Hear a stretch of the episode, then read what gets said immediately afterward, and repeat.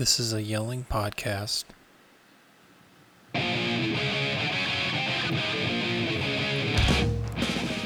From Pokinatcha to plans and everything in between, this is Magnified Pod, the only podcast that discusses culture, religion, politics, and the entire discography of everyone's favorite left coast punks, MXPX. And we're back. Yeah. Yeah. John, this is episode number, what is this, eight? Nine? Eight? Nine? We did a even- special one in there. Yeah, this is, I think this is nine. Yeah. Um, this is the eighth, Proper. seventh, eighth. I don't even know. We've done a few. We've done a we've done a few, but we got a bunch under our belt. Feeling pretty good. I'm ex- actually excited about this album because um, Panic is.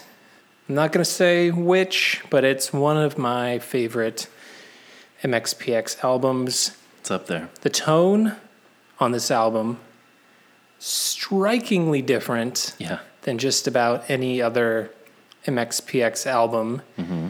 that has come before it or will come after it. Yep. Um, cynical, dark, a little negative. And John, speaking, Speaking of those things. speaking of dark, cynical, negative, Uh huh. we have had a couple detractors Mm. in the social media sphere as of late. It's weird.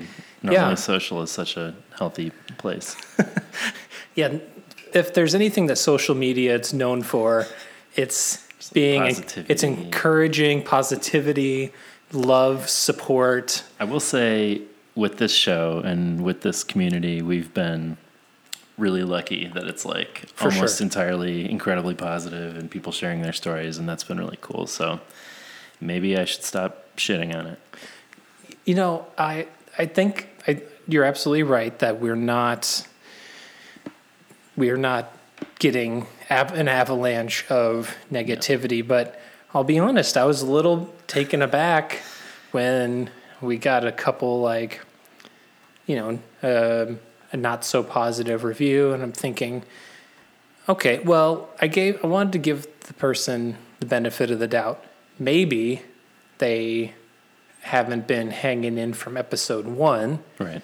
You know, we put out this first impressions album or episode rather for the new MXPX album, which if you haven't listened to, purchased, uh, downloaded from iTunes, wherever, from the MXPX website, you should do that. Do it. But uh, this was it was a short ep, just our first impressions, talking about the new album. And something that we talked about on it was, well, I, I personally was saying I was kind of wishing that there was some song kind of addressing the gap in Mike writing about things related to his faith, Right. and then now very much not talking about that. And I think for a first time listener, that might come off as why why do you care? Right. Why does it matter? What is what's the difference? It's his personal belief. Why should that relate to the music? I mean, because um, historically and throughout the band's history, I mean that's that has always been a part of the band. Yeah. And so giving them the benefit benefit of the doubt that they don't understand kind of what our concept for this pod is, Our brand. our brand, and it is talking about culture, religion, politics, as our intro states in every episode. And that includes how those things relate to MXPX. And that will include the beliefs that have been espoused by the members. Right. So I think that's up for it's up for grabs for any any and all discussion related to that. So um, if you're a first time listener for this episode, we do talk about our own experiences growing up in the evangelical world, growing up Christian. Um, I no longer identify as a Christian. Um, I won't speak for for John how you choose to label your Sure. religious identity, um, but this is going this is going to come up, and I know that one of the critiques, John, maybe you want to take take this since I appear to be monologuing as I do. Um, this idea of a this a, a tweet that we received that we are looking down our noses at people of faith. Mm-hmm. So, do you have any want to take that? Yeah, I mean, again, I'll say like overwhelmingly what we've heard from people has been really positive and that's been really cool and I think we've heard from a lot of people who feel similar to us, you know, regardless of where you are with um, faith and, and your outlook on the world and stuff right now, I think a lot of us come from a specific universe. If you're a big MXPX fan and a big fan of, you know, alternative music in the Christian scene in the 90s, that's like a specific context. So I think a lot of us feel um, a camaraderie in that kind of regardless of where they're at now. Um, but yeah, I think like you said, um, the new record coming out has brought some new folks to the pod, which is great. But um, it's also, I think, maybe made clear that if you haven't been hanging with us from the beginning, it's a little bit like, as Mike himself told us, why is the first, I don't know, third of the pod or so usually devoted to kind of uh, issues besides MXPX? And I think from the beginning we wanted to talk about MXPX as a jumping off point for kind of like broader discussion about Right. culture and faith and um, a bunch of things. We thought that you know we love the band, um, and we also thought that that would be a good place from which to address a, a bunch of stuff that we care about. So, yeah, one thing that we heard from somebody was that like they felt like we were being dismissive of the church of Christianity and yeah, back to what you'd said before, like I still identify as a Christian. I said, I think on the first step that like I never felt on fire for the Lord as others had said. Um, but I've kind of had this like slow and steady faith um, forever, and it's still very much a part of my life, but it um, does not connect to the often conservative leanings of that world that we've addressed, you know, the, the Christian bookstore alternate universe, um, and then what a lot of people think of as sort of like evangelical today. Like I feel very different from that kind of Christianity. So if, if that's where you're coming from, you're naturally probably going to find some of the things that we care about and address um, to be a little off from from where they're at. So yeah, I just kind of wanted to say it's definitely not our intention to look down our nose at what anybody thinks, but we're also not going to back down from our thoughts, our theology on things. And, um, you know, like I said, I grew up in the mainline Protestant world. I was always on the periphery of the evangelical world. I still feel like that to some extent. Um, so I've walked that line a lot, and um, I can sympathize with, with folks on a lot of sides within the, the spectrum there, but I, I tend to come down on the more mainline progressive side, and uh, yeah, that'll be something we continue to address. I don't know. Very, very well said. And I do want to say, I, I feel like I, we need to address this idea of respecting difference Yeah, because there's this notion, especially right now in the in the state of politics, that we need to uh, sort of we want to elevate the conversation, and we need to we don't want to like be attacking or you know being you know we don't want to be going up to somebody in public and and saying like we don't like your policies or you suck Sarah Huckabee Sanders or you're the worst Paul Ryan or whatever. For And we need to and we need to just play nice because that's the respectful thing to do. right. So let me let me Yes, that's the word, civility. And so this is this is a very layered issue. So if somebody comes up to me and they're conservative, have a conservative leaning, and they disagree with our position on LGBTQI plus issues. And they say, you need to respect, you know, uh, you can have your opinion, you need to respect mine. Right. So, much for the tolerant left, Yes. etc. etc. You know, you the intolerant you the intolerant tolerance or whatever they like mm-hmm. the, the conservatives like to say. So, you know, John and I we we talked about this after we received these these co- this comment, and I will happily say.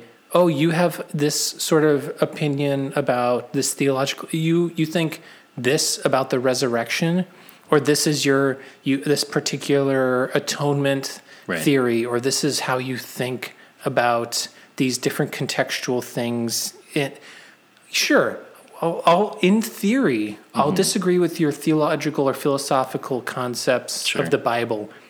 When it comes down to an actual person, if you're going to say this person is less than because they're gay or they're trans, um, I'm just not going to respect that. I just I'm just not. Yeah. So if it's degrading someone's humanity, no, I'm not going to respect that. Right. And this this is one of those issues that no, we're not going to back down.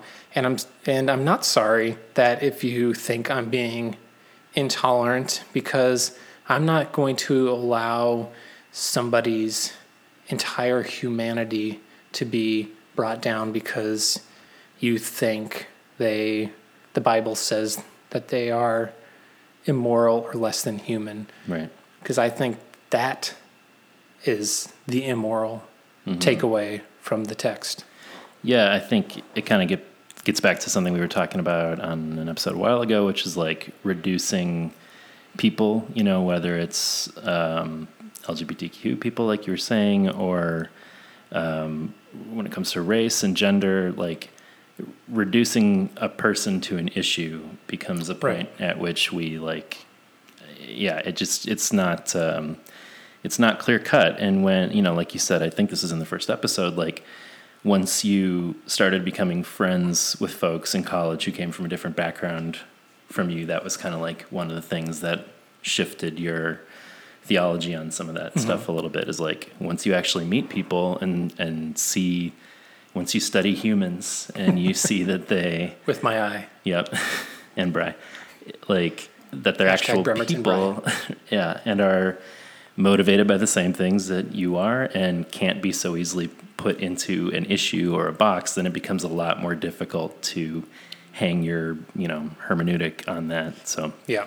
And at the end of the day, those things that we're all trying to find love, acceptance, mm-hmm. community, a, a sense of self and identity, and mm-hmm. just general happiness. People just want to live. We were thrust into this life, into this world, into being, not by choice, and we all have we all have the same way out. And my feeling is that we need to find more ways to have love in this world. And for some people, if that's, you know, uh, one a man who's like, I find I found this love with another man, that is great. That is amazing because that means there's more love taking place Mm-hmm. and there's less sadness, there's less hatred. And I, I, I, and it took me a long time to get to that point to realize that myself. And I just hope that more people come to that, that consensus yeah. and, and to embrace more of that positivity. And it's actually one of the things I really like about the new MXPX album mm. Is that Good segue. that there is so much positivity and Yeah. gratitude. Mm-hmm. And I think a lot of people, for them to maybe hear our podcast and and for the takeaway to be something negative when this whole idea of this podcast is a labor of love to talk about something that we that's been a big part of our lives for so long, a band that we love, and to try and spread some joy about um, about MXPX and you know that. So it's kind of bums me out that that was kind of the. Yeah. But I don't know. I guess I can maybe understand that they're like maybe felt attacked because Yeah. it's we're against family values as they as they perceive. Right. The Trump family values. um, I, yeah, I mean, I think I can sympathize more with the person who might be tuning in to hear a deep dive on panic and then being like, what, what are these dudes talking about? like if you're Mike Herrera, for example. Sorry, Mike. But yeah, like I said, I think, you know, we're interested in the stuff that surrounds the culture, um, surrounds the band as much as we are getting into the deep dives of the, of the band and their discography. So we are up for discussion and debate. Like, I don't want to close it off. Folks can send in their thoughts if you disagree, if you think we should approach things in a different way. You know, it's a pretty open format here for us, but No, for sure, and that's and this is by no means uh, a, shutting down of dissent. If, Yeah. if someone wants to push back, go for it. yeah. But just know that we're going to push back too. Yeah. So we're not going to just be like, okay, agree to disagree. So we're we want to, um, we're not going to be assholes about it, but this idea of civility in a time of Nazis, the time of Nazis, children like in cages, children in cages, printing guns. Print- like Sorry. like there's stop naming things. no there. everything's awful. The, the, the thing is, like, there's no end. Yeah. There is no end. So I'm not going to be like, oh, you want to put a baby in a cage and print a gun at home? Agree to disagree. no, that is not. That is not the way this is going to go down. yeah. Sorry, not sorry. Mm. So feel free to send us an e- email, magnifiedpod at gmail.com, magnifiedpod uh, on, on Twitter or Instagram. Hit us up. I'm just a dude uh, on Twitter for me. On tape with John. You know, on so hit us up. We're not going to pretend like you're not not tweeting us, but you know, we're gonna we will we will push back if if necessary. Um, and you know that we might that might be a segue into kind of talking about what the church is even for, what the church, what role the church plays right now in this time of 3D printing uh, guns, children in cages, um, Nazis running for political party. You know, where, what role does the church play in all this? John, you're um, working on behalf of the ELCA. Opinions my own for legal reasons. Yes. But yeah. So- sorry, disclaimer John does not speak on behalf of. No. So, I mean, I'm sorry, I don't mean to like No, no, name, it's name, name drop your denomination or anything, but, um, you know, so you're the mo of the two of us, you're the one most directly involved with a church body. Mm-hmm. Um, what, what do you see as the role of the church right now because we're seeing a decline in church attendance, especially people of our in our generation, our age. Um, what is there a role that the church should play going forward now, or as the church declines in attendance? How do they how do they mobilize to address some of these issues? And I want you to solve this issue right now. I will do it in a soundbite and in rhyme. Want me to drop a beat? Yes, please. I'm just more comfortable that way. Okay. Never mind. Freestyle. Uh, John I- has hot bars.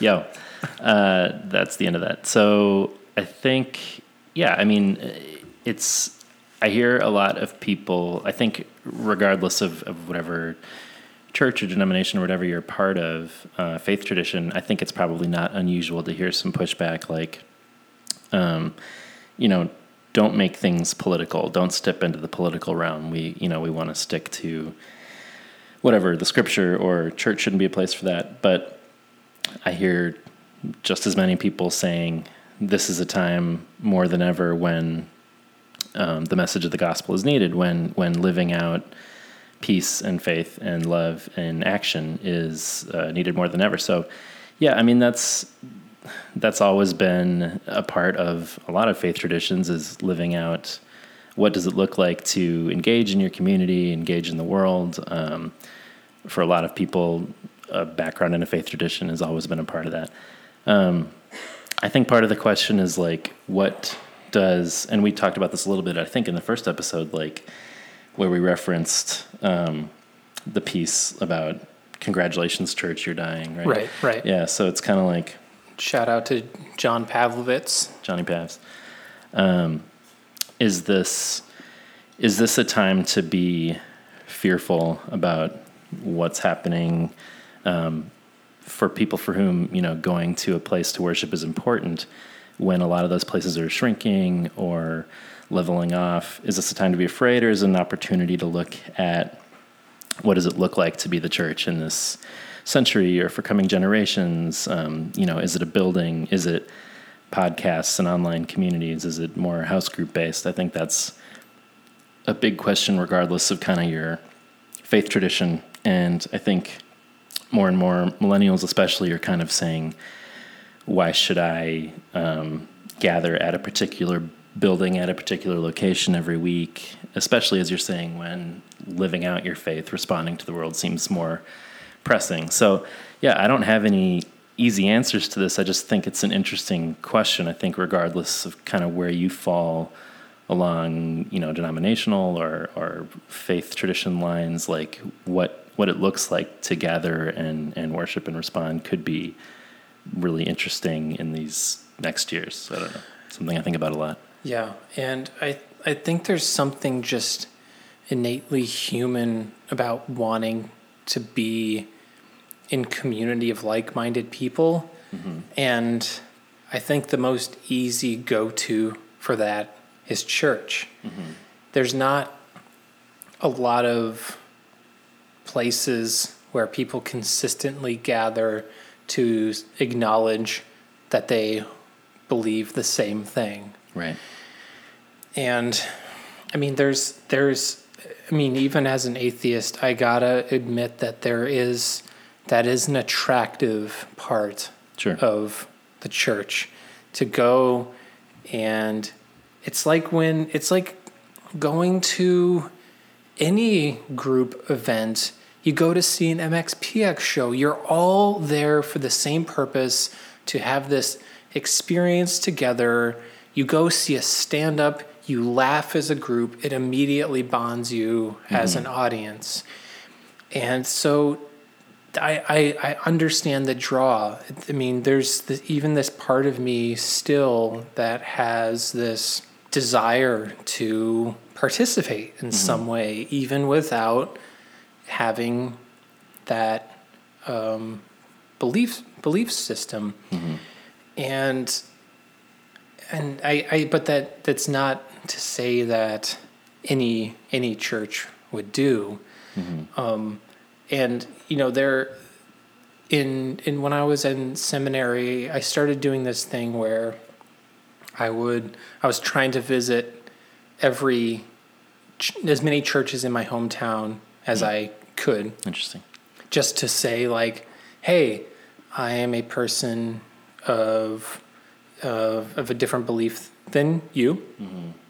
or non-belief, however you want to um, phrase it and I live in this community and I want to just make myself known and I want to in, engage and interact with people and just say, hey, you know, I'm I'm not somebody who doesn't want to talk to you or engage with you because we believe different things. On the contrary, I want to uh, talk to you and engage with you, and because I feel like that's an important thing to do to find out the ways that we are similar and the ways that we can connect despite this this difference because uh, John, I think you and I probably have, as in with most people, I think we have more in common than we do not in common. Be- Yeah. It's like if we, yeah, we, I, if we want to talk theology, we might disagree about this one particular element uh, of of theology. But if we were to go through different texts and say like, what do you what do you understand from this text? I'm sure we would agree and like understand a lot of those things in a, in a similar way. Um, but so all that to say that there's a an Episcopal church in where I live that that I visited a couple years ago just to be like, hey, I'm I'm visiting. I'm in seminary uh, for interfaith dialogue, and I'm an atheist. I just kind of want to just get a an understanding of your community and of your, of your church, and the. Uh, help me out here. Do you remember what what's the? It's not a pastor. What's the at an Episcopal church? priest, an Episcopal church. I guess rector, okay. I don't know. Rector, maybe. Yeah. So she was saying she's like, "Oh yeah, welcome," and we actually have a member here who is an atheist, Interesting. and he was one of the people that like when they. I, I don't know much about the Episcopal Church, but they like bring in some of the elements and stuff, like maybe like a a cross or. Right. or something, and he was participating hmm, in in in the service, and that was very striking for Yeah. me. And I have this every once in a while. I think, I mean, Yeah. it's it. There's something still, and again, I I think I've said this in past episodes that, and I can hear. I can hear Ray Comfort and all these, you know, these and and all these right wing people out there who have made these arguments that atheists secretly still believe in God, and you know, my attraction or draw to be a part of a community says nothing about my um, interest, or not my interest, but my level of belief in God's. Um, I just think it's about it's about the people, it's about the community, and you know, I, I texted this or uh, tweeted this at you the other day that um, in relation to our former denomination, this Bonhoeffer quote, um, the church is the church only when it exists for others. And and I think when it's done right, that is probably the most attractive and useful version of the church when it's not about indoctrinating or espousing you know uh, from on high that these are the beliefs everybody in the denomination or in the congregation needs to believe.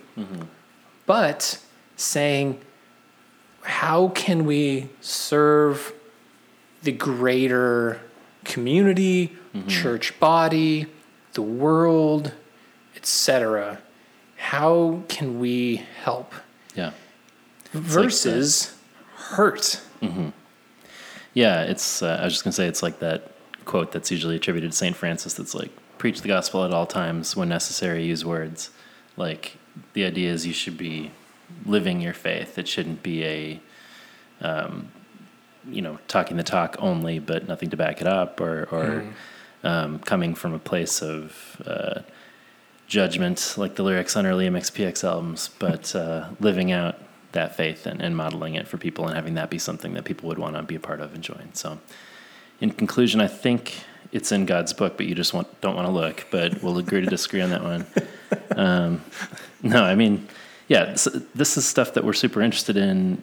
I don't know, listeners' mileage may vary on how interested they are, but if you you know if this resonates with folks out there or if you have thoughts about kind of this question of what what should the church look like today what will it look like you know definitely let us know what you're thinking. You know, and I should have mentioned this earlier when we were talking about some of the feedback we were getting, but we have received numerous messages through Instagram, through email mm-hmm. from people who said they grew up in a similar way to us, but have since moved away from religion.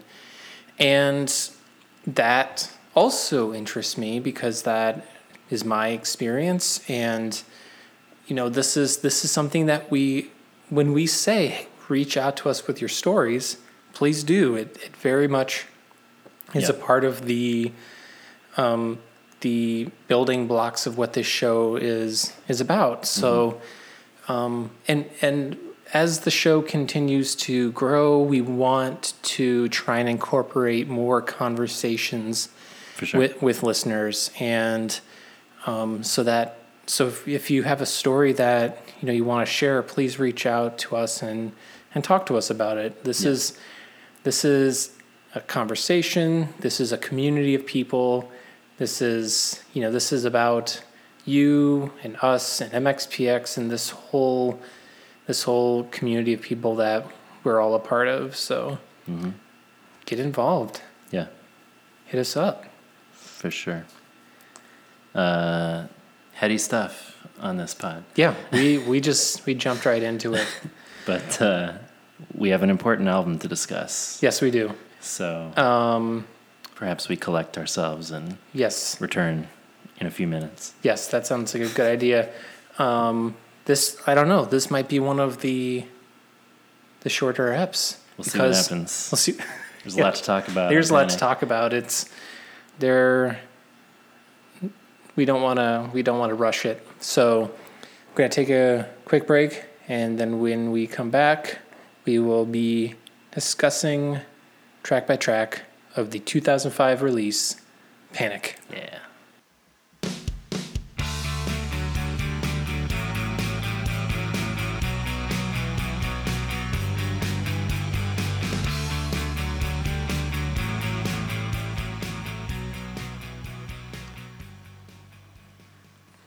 All right, we're back, and we are going to be talking panic in this segment. Mhm. But before we do that,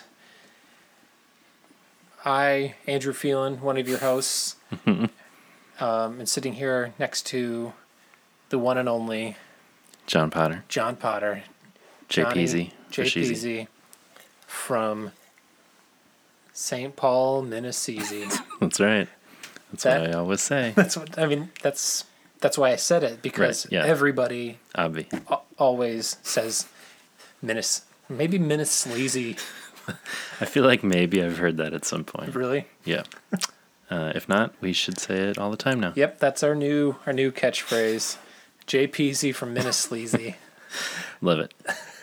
okay, so we're we're talking 2005 because that is when Panic dropped and I picked this album up in 2005 when it came out. Uh, John, you had you've stated previously that at I think after um, before before everything and after you'd kind of fallen off, so you didn't get this album at the when it came out. No. So, what was going on with John Potter in 2005, keeping him From the goodness. from the goodness, from the, The sweet, sweet punk rock jams? I mean, this came out, I think, right after I graduated college. Okay. Um, and so my mind was definitely elsewhere. Uh, I was not a Minnesleazy, but moving from Chi City to Washington, D.C. and uh, We gotta just keep I'm gonna, that going. I'm gonna, I'm gonna drop it now. Um, and uh, yeah, I was about to. Uh, my wife and I, girlfriend at the time, just moved out to DC um, right after graduation. I had um, I did a program with Sojourners Magazine there, and uh, lived and worked there for a while, and so that's what brought us out there. And I don't know, I have this memory of having the MP3s of Panic on my computer somehow, and like listening through and just not really being in a place to absorb them. So I think I sort of forgot about it. But yeah, I was in a different mental headspace um, in terms of like what was going on in life and what when I was paying attention to. I don't even really remember a lot of other records that year that were meaningful. Although maybe if I looked at a list, I'd see. But like, I just remember thinking about, okay, this is the next chapter, and Right. uh, yeah, I uh, I didn't. I even like looked back recently at the tour they did that year because they played in DC at the 930 Club, which is like famous. Right. Uh, a lot of punk bands in DC had shows there, and it wasn't far from where I lived, and they played there. Um, but I completely missed that, which is weird looking back. But I think I was just kind of mentally checked out at that point. Yeah. Um, so I'm taking a look at kind of what was what came out. Kanye's late registration. Mm-hmm. Right. That, I do remember that being like a big one that year. um, Sufjan's Illinois. yeah, for sure. That that was I don't know maybe I think in indie circles Sure. Illinois was a huge Huge for me, for sure. for yeah great. Um, Demon Days by Gorillaz Mm-hmm. was pretty huge. Um, I'm Wide Awake. It's Morning by Bright Eyes. In Your Honor by Foo Fighters. Yeah. Those were albums that I MIA, I think, I copped. first record that year, big for me. Yeah. Um, so you were, seems like then you were probably moving away from maybe punk Yeah. in in general. I think so. I don't think I was aware too much of what was going on in the punk world around that time, um, except for the fact that I was definitely aware moving to DC of like the DC punk history and roots um, there, and that was like I was still into all that stuff, like Yeah. the Dischord stuff and Minor Threat and Bad Brains and all that, but that was obviously stuff that had existed a long time before I moved there. So yeah, I was kind of not up to date on the scene at that point. Yeah, I can I can understand that, but at, on the other hand, when I think about this particular album, it does it sort of having the uh, more of a return to form for MXPX. Mhm. I would have thought after Yeah. the last three albums that they had put out that you might be like, oh, Yeah. this is um, more getting back into less pop, more aggressive, maybe having some more darker hmm tones to the songwriting. Yeah, I remember even hearing that, I think, at the time, or maybe it was a little later, that like people were saying it was a return to form. And I think I listened and was just like, uh, I don't know that I was in a place then to really like observe that and or and- appreciate. yeah, but it's funny because I'm, well, I want to hear about where you were at in 2005. Sure. But I am. were you were you and Jenny engaged at that point, or when did you? no, that was 08 that we got Okay. engaged. But um, yeah, I'm grateful to this pod for bringing panic into my life because now I'm at a place where I am ready to receive it. And yeah, I mean, we'll get into it later, but I really love this record now, and I definitely think it's a return to form. I definitely Yeah. think they're hitting on politics and justice Yeah. stuff in a way that they hadn't for a long time, which Yeah. we obviously both resonate with. So right? And I I liked this album mhm. when it came out, um, but I I didn't feel as strongly about it then as I do now. I I think it over the years it has significantly Hmm. grown on me, and it is you know when we look at I don't know maybe we maybe we can talk about what other people think about the album a little bit later, but it seems like a lot of people yeah, kind of put this in the either like in the middle Hmm. um, or like somewhere in their top 5 Mhm. so i think that says something about the album if it's if they people mxpx fans are putting it with the likes of life in general or Yeah. slowly going the way of the buffalo that they also feel just as strongly about it yeah. I I mean, there are no songs that I dislike on this record, which is something I've not Me said since Life in General Yeah. on the pod. So yeah I feel like the highs of slowly going the way of the buffalo are higher for me,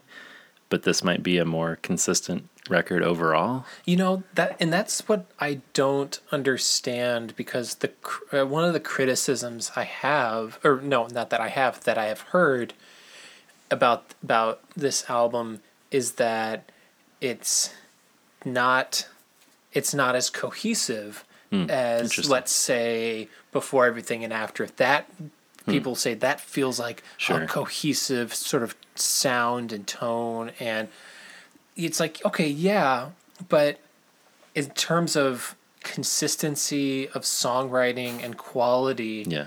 yeah the the styles of the songs on panic vary Mm-hmm. but i i like that That is Yeah. something i really really appreciate about the album it almost feels like a concept album in a way for them, which is like different territory, but it feels very of the moment. And you know, we were talking about 05 and they definitely I think it's clear that the record is influenced by the war in Iraq and terrorism and the media and just it, it brought back that time and living in DC then was kind of crazy because I just remember there were constant like concerts and festivals on the mall of these bands, you know, playing anti-war and anti-Bush songs and I wasn't lumping this record in with that, but it's clear looking back now that it's very much like a response to that time. So, Yeah, the I think that's sort of when you look at the lyrics to some of the songs, the sort of the cynical tone, the dark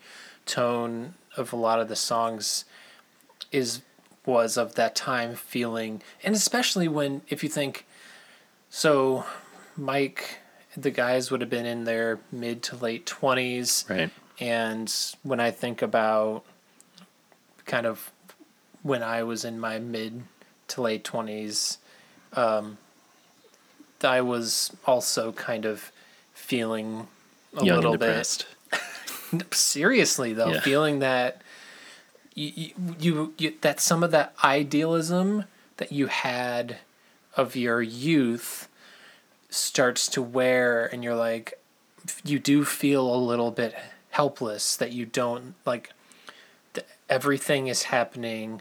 You have little control over what's going on. Yeah. and and we'll like we'll get into some of those concepts in in in some of the songs a little later but um 2005 did feel like um you know we Bush was in the middle of his second term and um or maybe I guess he had just started maybe started his Right. his second term which was a significant significant bummer As I've said on the pod before, I distinctly remember the morning Yeah. after the election, you Yeah. leaving me a lengthy voicemail in college, just like mentally processing what was happening.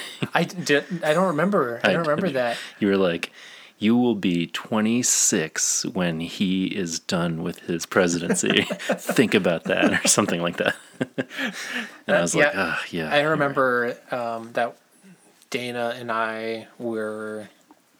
Um, so this was my sophomore year in college, and we uh, saw that the next morning that John Kerry had conceded, Mm-hmm. and we both went to chapel that morning after hearing the news, and Man. and Dana was just sort of quietly crying, mm-hmm. and just that like helplessness that you were like, why, mm-hmm. why are people? And that was also the the election that was it was the family values Right, right. election Yeah. that that was the issue that swayed people. Um, but it seems like a more innocent time Yeah, right. now. It's so wild to look back on that and be like, oh, there was no problems. I mean, I mean, there were problems, The- to be clear, but the the illegal war yes, in Iraq and a problem. that that sort of thing. But um, but for me, 2005 was a pretty significant year. I went to uh, first semester um, on Martha's Vineyard at um, this music school, and spent a semester writing and recording some music. Perhaps we'll hear some of that in a bit. I think I think we definitely will. So in the our last episode, we talked about how I'd spent that semester and of 2003 in the fall in Sweden, and then this semester I was on Martha's Vineyard, which might sound like really great because it's this little island and it's full full of like rich people and it's Kennedy's. it's Kennedy's and that's the association. But um, this was from January until April or May Freezing balls. freezing balls across across Martha's Vineyard. There's uh, literally there are very few people who live there year round. So it was snowy, it was mm-hmm. cold, it was mostly deserted. Mm. So in a way, it was one of the best ways that you could write music. Sure. Just feeling sort of secluded with not a whole bunch of distractions. Mm-hmm. And that's when I started doing a, a lot of my serious political writing mm-hmm. and getting into I, I brought with me this giant book of all of the collected writings of Martin Luther King Jr. And so I was like, all right, this is my inspiration. And I just would take, like, sometimes take um, phrases and use them as the lyrics in, in some of my songs. And I named one of my songs after um, one of his books. He, I think he had a book called Strength to Love, and that was one of the songs that I wrote and recorded while I was while I was there, and it was the it was something that I felt very proud of. But unfortunately, towards the end of the end of the semester, the person who was engineering me, um, something had happened with her external hard drive where we had kept the original recording and it got lost, and so we man. had to re-record it and sort of in a quick in a quick fashion. But Yikes. um, but still, I think it turned out really well. yeah, man. So I have this memory, a quick interjection of one of the I'm just gonna quick interjection. crack it open. Yeah. Boom. Yeah. Good times are flowing here in my basement. Yeah. Uh. Um, Satan, Satan in my car with a with a flask, sipping Yeah. from a flask. I, I should have. Uh, we have a uh, very special app with Daniel Leary, aka MXPX memes, coming up. Yes. But I should have asked him: Is he? Did he? He didn't actually think those were the words, did he? yeah, we should have we should have asked He him that. seems like pretty insistent about it. I'm like, I think you're just joking, but It's it's pretty. I think it's pretty funny considering the amount of people that are like, "Oh, they're not Christian anymore." yeah, But Satan in his car, Satan in his drinking car. from a flask, just embracing the criticism. Yep. Um, no, I was just gonna say, yeah, the uh, one of the last Tiger Jack songs that never got recorded uh, was inspired by the Langston Hughes poem, where you know he says, "What happens to a dream deferred? Does it do this or this?" And then Right, it ends right. with, "Or does it explode?" Um, and very pretentiously, I called that last song "dot dot dot" or "Does it explode?" which I thought was super dope at the time. And looking back, I'm like, not sure I can uh, invoke Langston Hughes as a you know privileged white kid, but still, uh, yeah, I feel like I was in the same mental headspace as you with the Yeah. King influence there. I, I mean that because one of the things that I was drawing on King, uh, specifically, uh, from him was this as somebody of- as a person of faith and as someone who was preaching nonviolence, Yeah.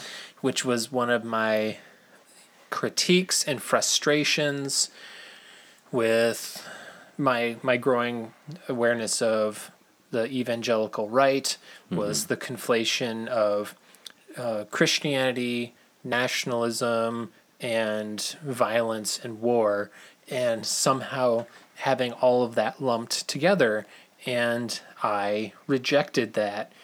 And in some of my early readings, that you know, being exposed to um, MLK in my in my early um, teens um, and throughout college was this he was nonviolent and and a person of faith and he and he rejected the you know militarism and and a lot of people like to do this sort of um, revisionist history about how Yeah. everybody loved Martin Luther Right. King and and it's like, um, bro, he was assassinated, Yeah, yeah. and he did not get a lot of love No. for his criticism of the Vietnam War. No. So we can't just look back with these rose-colored glasses and pretend that everything that everybody was on board with him Right. and that he was just this like nice guy. like, Yeah. He was No. a radical. yeah he was a radical and this these same people that were like you know who like to talk about how great he is but then at the same time will get pissed about people shutting down roads and bridges for protests it's like Right. bro that's like he, that's literally from his from his handbook I would yeah. like to call a moratorium on. Well, I think what Dr. King would say about Yep. this. Yep, that is- no more, uh, please. let's please not Unless you're like John Lewis or Yeah. whatever, like Uh, no doing I, that. I think I think um, the only only people who can say that are people with the last name King yeah, and John Lewis and people who actually marched with him and, and were friends with him. So I think to sum it up, shut the fuck up. So well said. on that note, let's Yeah. hear a little bit of um I'm of so excited. strength to love.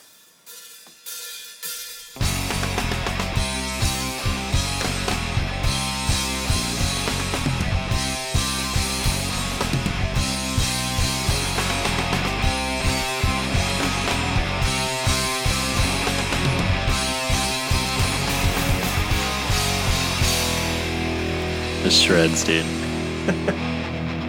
yeah.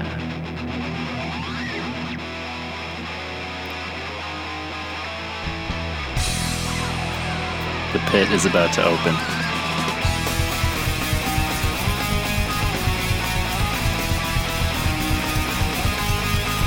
Let's go! So good.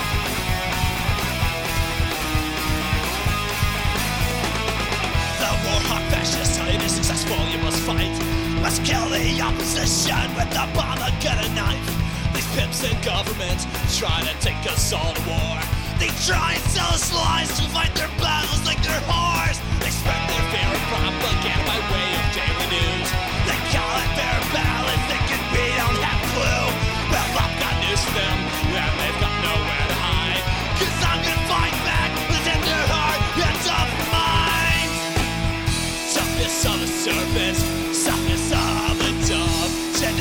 of mind, and the strength to love. Hey, hey, let's go. Love your brother, love your sister, be non-violent resistor. Love your enemy and your neighbor, though you're God and though you're Savior.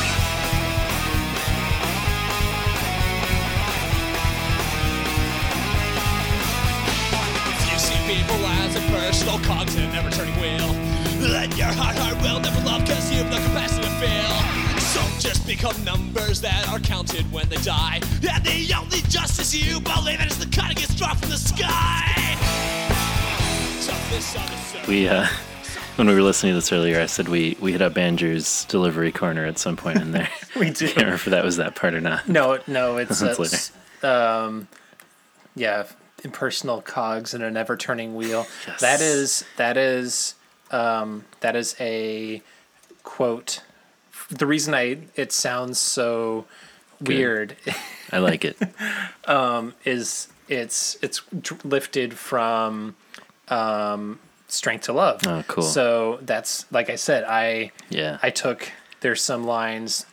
He says, um, from from Strength to Love, Martin Luther King Jr. writes, "The hard-hearted individual never sees people as people, Hmm. but rather as mere objects or as impersonal cogs in an ever-turning wheel." That's awesome. This that- like ties in so well to what we were saying in the intro segment about like reducing Yeah, people to issues supposedly. Yeah. yeah, and and so I remember when I wrote when I wrote um, these lyrics and and and I presented the song to my to my other classmates and to my teachers.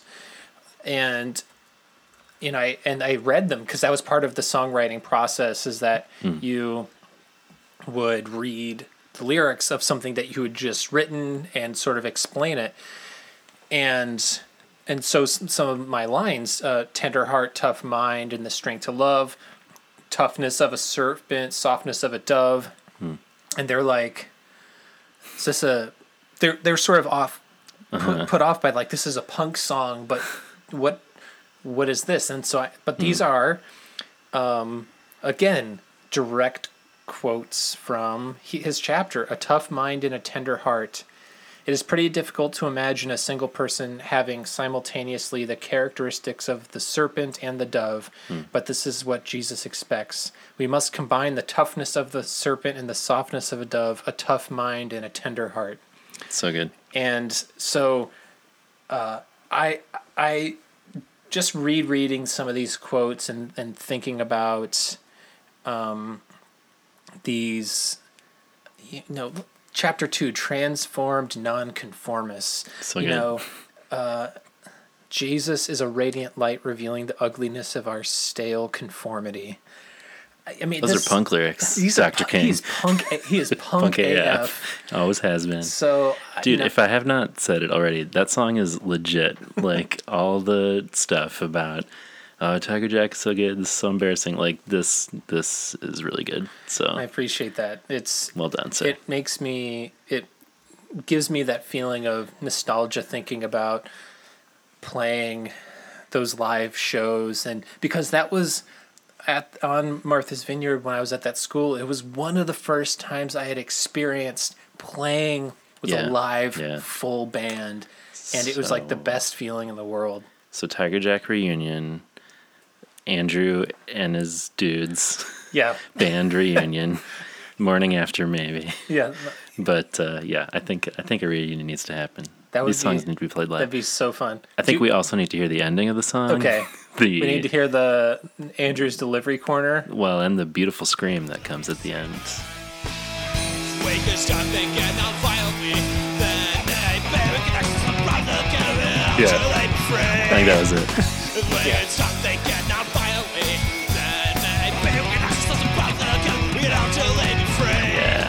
Where's that So- scream at? So that oh, that's at the very end. So the the words are: if we could all s- start thinking non-violently, then maybe we could actually solve some problems without killing anyone. We'd all truly be free. Sure.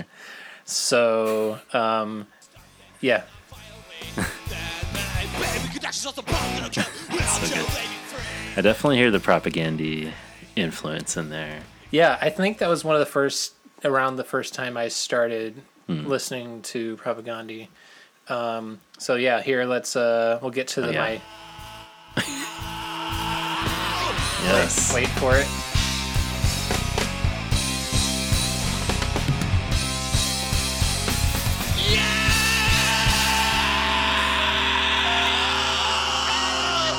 So good.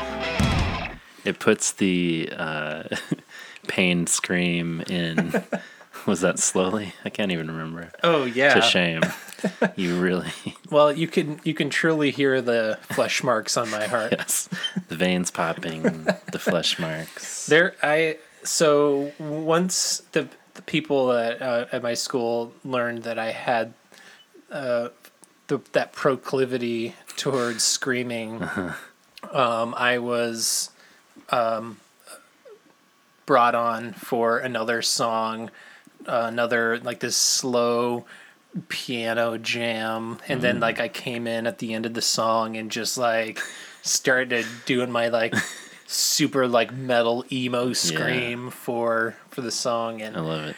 because the first time they performed it at the at the performance night that we had um, I was standing off stage and like just like in the hallway. And then when my part came I just walked in picked the microphone up off the floor uh-huh. and just started So great. I miss those days. Yeah. I remember thinking like when we would record or practice or whatever, like, and then I'll scream like just as hard as I can, and then doing it live and being like, oh, this is not sustainable. Like, I can't do this repeatedly. It's- I don't know how people do it. No, I it's it's hard and it's also it's a muscle too because if you're not screaming or anything on a regular basis, it goes away. I usually scream a few times a day. when you just like let just like the blood curdling. Go to bed. uh, yeah, shout out to uh, the second obscure punk documentary I'm going to plug on this pod. Okay, I don't hear remember the name of this, but there was this vocal coach who was infamous for like, she was like this famous. Oh right. Yeah, but she was the coach for all these like screamo and hardcore singers, and she like taught them how to sing properly so that they didn't blow out their Yeah. cords and everything. Yeah, Anyway, I I I feel like over the course of uh, the the career of Anti Flag, I think I've noticed Justin Sane's voice little- has started to yeah, go like he, it, it just doesn't he doesn't have the scream really anymore and i think he's probably fucked up his vocal cords it's a lot of years of screaming. lots of years of being punk af it'll do it Well, so I think we've concluded that in 05 you were in a very uh, rockin' place. Um, that's true and it is also the summer that dana and i got engaged that's right, yeah. so we would be married uh, a little over a year later So when Before Everything and After comes out, you meet her. When Yes. Panic comes out, you get engaged. Yep. Um, And then in 2006, MXPX does nothing for me. well, they did um, release Let's Rock, so That's- that's, something. Future app we'll we'll discuss perhaps. yeah, no, this has it has some it has some good has some good songs on it. It has the sweet sweet thing slash family affair that somebody had called out as one of their uh, favorite. I think it was Alex Retro who said Hmm. from before everything and after that family affair Oh right, was yeah, yeah. Uh, one of his was one of his joints. Heard a couple so, of people So that. speaking of um, people's jams, yeah. let's let's shout out what people think about Panic before we get into the Yeah. the um, play by play. We put the magnified pod signal out in the sky, and you all responded with your Yes. beautiful takes. Yep. Thank you for that. Yeah, we appreciate it. Jason Ariano says that this is his favorite MXPX album. I don't I I don't know if we've had somebody say definitively yet Yeah. if something was there maybe Yeah. maybe someone said on the before everything and after was but he Jason says that he was not a huge fan of the ever passing moment or before everything and after and they were those albums were just too poppy for him but panic has a great punk rock sound and he called out the uh, five iron frenzy heard that sound So good. version and yes That that bodes well for the EP coming horns with EP, the horns. I that, am excited that about that. unequivocally will be will be on that. Um, so speaking of Alex Retro, he got this album for his fifteenth birthday, and and he said, "What the heck? This doesn't sound like the songs on my Let It Happen and Ten Years and Running CDs. No. It sounds too dark and less positive." And that is Yeah. on the nose. That is correct. Yeah. I'm I'm here for Dark MXPX. Yeah. Let, let me say that. But he said that it quickly began to, he loved the new style. And he says it's in his top three. yeah. So not, not people, people are saying it's not in their, you know, it's in their top five, but he says top three. I'm pretty Um, confident about saying top five for me. Yes. yeah. I'm confident as well. Somebody else, Mr. Benji Martin, said it used to be his third after Buffalo and Let It, uh, um, Life in General, but all, that all changed last Hmm, Right. Tuesday. Yeah. Big day. So That's got a when the new little came out. little shifting. Um, and Rich from the Pokinatcha podcast loved he said loved it so much. Darkest Places is insane. Waiting is a great song this weekend. And and he said initially it was an Arthur song. And I I ha- I haven't heard that that version of Arthur. Some people are calling out the Arthur influence. Yeah. A lot of people mention Arthur. This is probably the time for us to hang our heads in shame and say we don't know Arthur super well. No, I missed Um, the I missed the Arthur boat in high school. I had I had one buddy who was into Arthur, but It was hard to find the EP. Yeah. I felt like it was, and then I, you know, like I said, I missed the last three records, so I completely missed that they even did the LP, and now I feel like that's hard to find Yeah. too. But anyway, we'll talk about Arthur later. Yep. Jeff French says like, this one grew on him and sits as number 4 And um, our our buddy Josh Aguilera says that it's the first MXPX album that he owned on CD, and it blew his mind. yeah, Um, see and yeah, somebody else said that the, the first time uh, the real, the real JC, the no, sorry, real CJ Funk Mm-hmm. says that he, um, yeah, he heard it for the first time three years ago, and at the same time he discovered all the later years records before everything and after plans within plans. He loved Panic immediately, and it's his fave of those four for sure. Plans within plans, close 2nd Um, uh, Riker Paul, Panic isn't my number one, but it's definitely one of my favorites. Um, second favorite album from David um, Dizon? Bazan, David Bazan. Dave Bazan. That's so weird that he weighed in. yeah, no. Sorry if I'm mispronouncing your last name. Um, but yeah, we we a lot of getting a lot of panic love. Yeah, Because I like to see that. yeah, after you know, we talking before everything and after, and a lot of people were saying, "Uh, not, Yeah, not so much." yeah, range of reactions, but I feel like it's safe to say, definitely toward the bottom of the list for most Yes, PXPXers. For, before everything and after that is. Yeah, yeah, yeah. Sorry. Yeah. Okay, so, um, did you have anything else you wanted to discuss before we start talking about some of the details I don't of think so.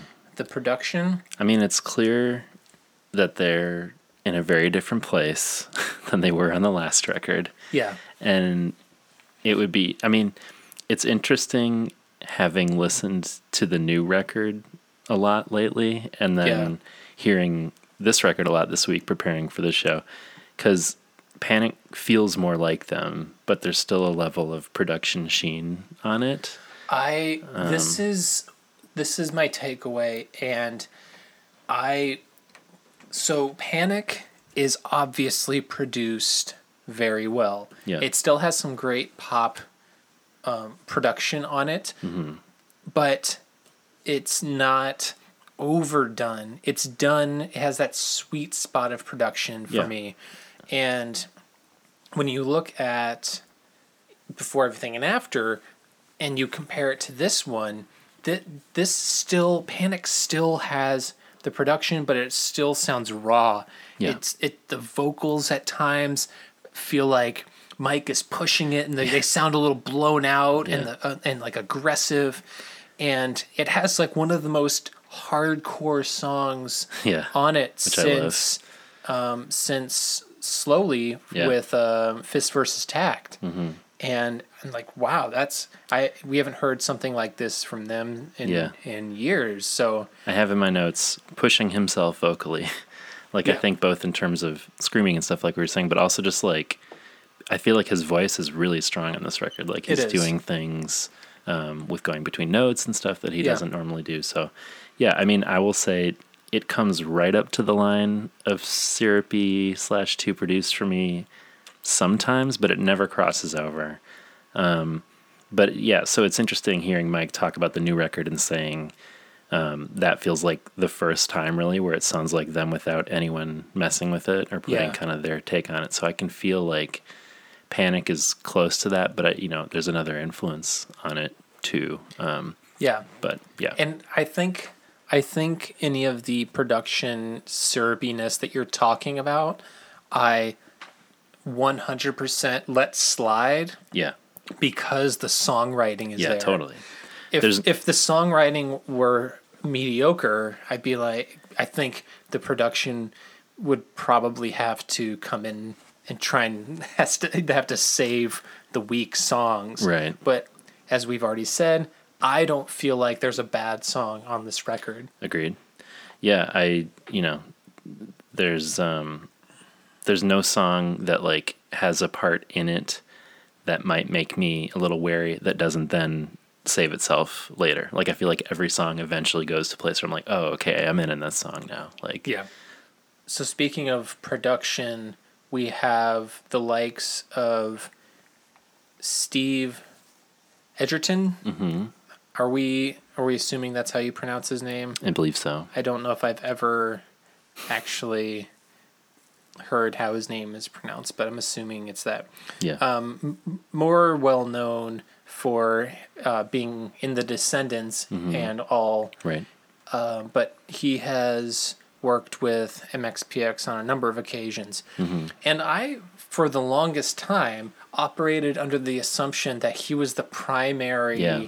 producer. We were texting about this a bit. Yeah. It makes sense that narrative because it's like yeah, like we said, he'd he'd work with them a fair amount. The Descendents and all feel like I think you can sense that influence on the record.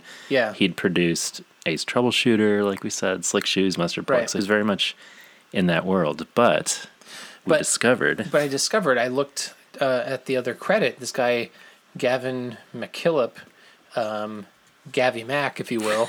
Big Gabby Mac. big old Gav Gavs Gavi Mac. He I I looked in the liner notes. Yeah. And he's cr- pretty much credited for Mm-hmm. the entire album and Steven Egerton only did uh some work on a couple songs. Right. And so I was like, well, who is this guy? Yeah. And I think because I assumed it was Steven who did a majority of it because of the punk Right. aesthetic, the more uh, aggressive punk rock songs, and I thought, oh, well, that makes sense. But then when I saw it's this guy Gavin, I'm like, who the who the hell's Gavin? Yeah.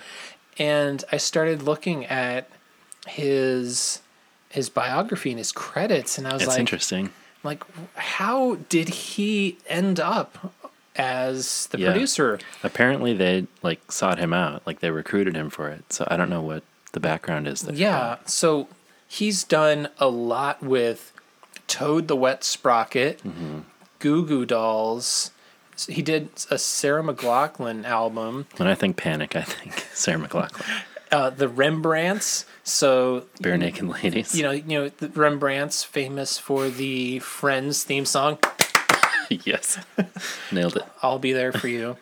Uh, but the but the album that came out that Gabs did right before this dropped was Rock Against Bush Volume Two in two thousand four, Oh, interesting. Okay. And Punk Goes eighties, hmm. and I'm wondering Yeah. if that had Yeah. something to do with it because He did he he did a lot of 80s stuff too. Yeah. I mean, he has some punk history. Like he did a lot of the Public Image Limited he records. did public yeah he did which that gives you Sim- some simple cred. minds Yeah, Adam Ant. Uh, yeah so- Adam Ant yeah So, so yeah, an it's not- interesting guy for sure. It's not there, but in the '90s, he unequivocally was doing a lot of pop rock, for sure.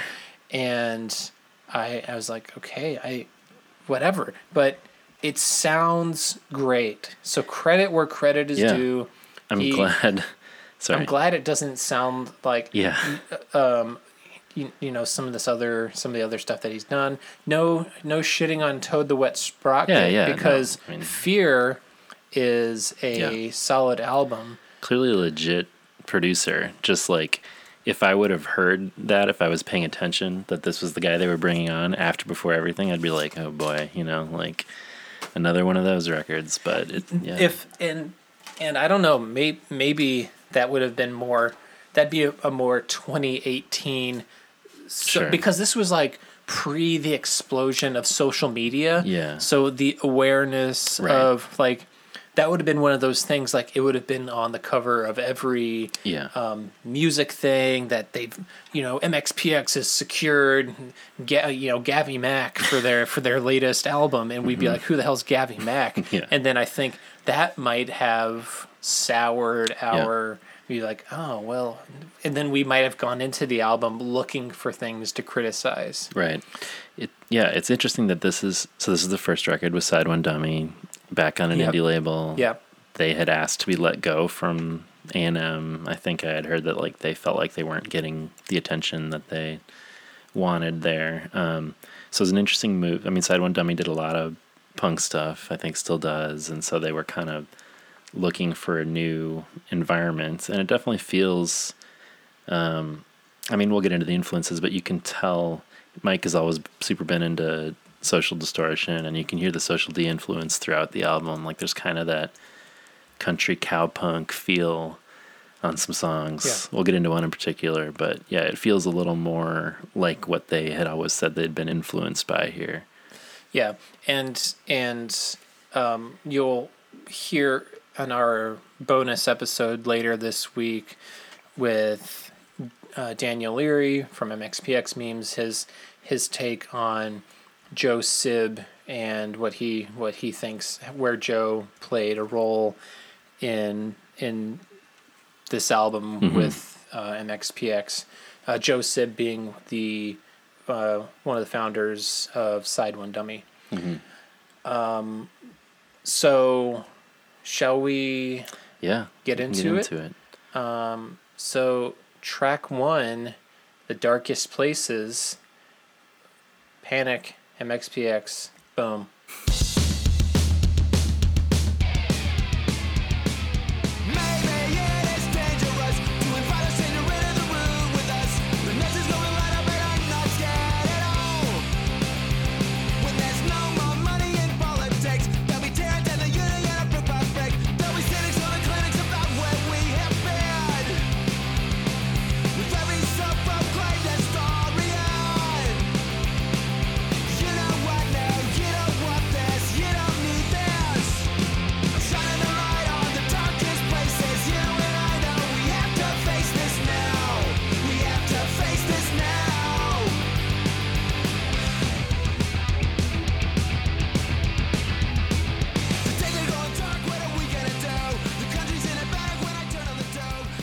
Country's in a panic when I turn on the tube.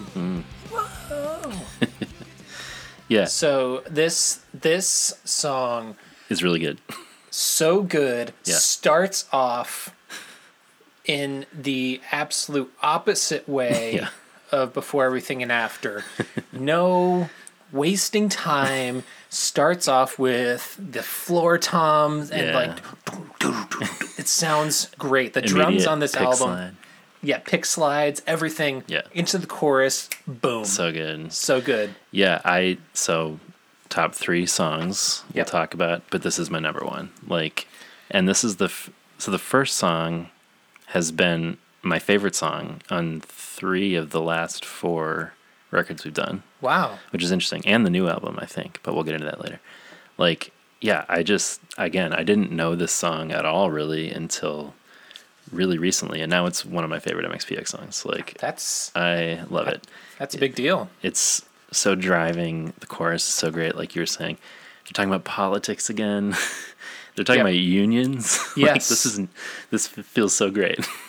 there'll be uh, there will be cynics uh, building there'll be cynics uh, holding clinics about where we have been with every self-proclaimed historian so great. you know i um, i some of the so the lyrics in I this just album say you're straining to read those because they're so yeah, tiny. yeah the, the i'm straining to read these because um, if we if we want to get into this too might as well since you brought it up Sorry, didn't They're- mean to derail you. No, it's because this is um, uh, we're talking about the entirety of the record, and I do like the cover art. Yeah, it's cool. Um, but the lyrics printed in this booklet are so obnoxiously small. For whatever reason, I don't know why this was designed this way.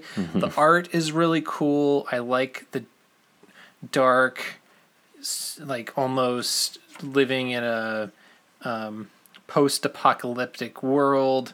There are tanks. Mike and the guys are like standing in the street with moths flying through. Like, Uh, obviously, this is like some sort of plague Yeah. analogy or symbolism Something bad's going down. Um, or you know d- deterioration of cities they're they're kind of you see bits of color of what hmm. the cities and places used to look like but, but the bridges are falling apart so Yeah. it's shout definitely out shout out to Seth Roberts who commented on our uh, post that he he did the work for it, the design work, and uh, he said the businessman on the cover is him. So big ups to you, Seth. Well done. Oh, snap. John, I'm having I'm conflicted because in one of the episodes I called an audible the day of Uh-oh. about I think it was uh, ever passing moment that I had changed one of my top 3 and I'm having a really hard time because I'm I'm really thinking about making the darkest Switching places. But I, I think I've got to say it's it's in my top four. Sure. But I just it's hard because I want to say it, but Yeah. I wanna I don't wanna be that guy who's just like What if my rhetorical powers are so convincing that I just swayed you to including it? That would be fine too. that would that would be acceptable as well. Uh, do you have anything else to say about Dark think so. Places? You want to move on to uh, Young and Depressed? I'm ready. You've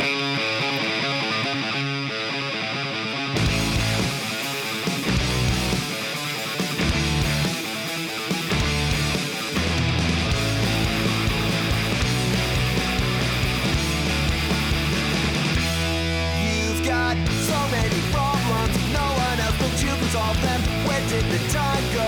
Everybody wants to know. Life goes on day after day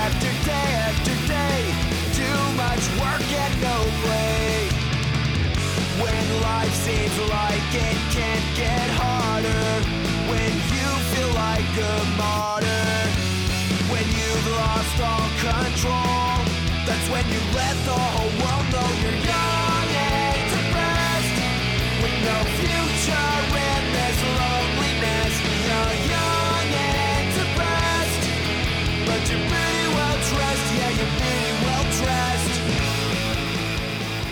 God, that riff is the riff so is great. so perfect and and this is one of my my the things i didn't that i had with some uh, of before everything and after that the. Yeah. riffs on this album Yeah. are strong yeah. they come out the gate really solid and they're memorable and you have to air guitar along with them You must. you must Yeah, this is my number two. number two I love it. This, yeah there's nothing there's nothing um so you know when when you are looking through at the lyrics of this song what what do you take what are you taking from it I mean, it definitely. You've talked before about Mike referencing potential ment- mental illness issues, Yes. and like when you said it, I was like, yeah, I guess so. But this album, yes we, we've left. It's the- rife. We've left uh, the the vocab corner, the delivery corner, the emo corner, maybe, but we're we're firmly in the crazy and Yeah. depressed corner throughout this album. so i feel like now might be a time for me to sort of address something i said in the before everything and after episode or Mm-hmm. I, I may and maybe i just didn't phrase it in the way I, i've been thinking about it like yeah, I didn't mean to make it weird, but what just like that. Yeah, I assume you're going to talk about the mic thing. Yeah, like how I I was saying that like based on some of the, the lyrics and the things he said, and I referred to it in Well Adjusted how everything's like you know getting a lobotomy. He's in a mental penitentiary. He's he, it, he's being strapped down and Yeah. and I was thinking like this for some if somebody is not struggling with mental illness or some sort of anxiety or something, that would be kind of a weird topic to address. Um, and so I think I said something along the lines of like, I maybe sound weird, but I hope that's the case. And he's not just like, and of course, I don't want Mike or anybody to to suffer from mental illness. Of course not. I mean, I have had my own mental illness issues. I I take medication for anxiety and depression and um, many years of panic attacks and things like that. So it's not something I wish on anybody. Yeah, I it's just so I think in this the execution and the writing on this album uh, uh, on the topic of mental illness uh, and it, it's just much stronger yeah, it's a lot. And he talks about it a lot. Mm-hmm. And I don't know if it's just um, maybe that's where he was at in Yeah. this time, and maybe that's why he why the tone is darker because Right. there was it's not just the world, Right. Maybe there's more. Yeah, it is weird. Like we said, I mean, the last record is so positive and syrupy. We said there's a lot of love songs. Yeah, This And is two like years later. Yeah, two years later, less love songs and more like there's a lot of songs about like relationship fights. Um, and there's Well, also even even like the love song. If you want to, we'll get to wrecking hotel rooms. Mm-hmm. But if you even want to call that a love song, it's it. The t- even the tone of that song Yeah, yeah. is much darker. I feel like, you know, whereas on Before Everything and Ever Passing Moment, there were similar sentiments expressed as in this song, but they came off as emo.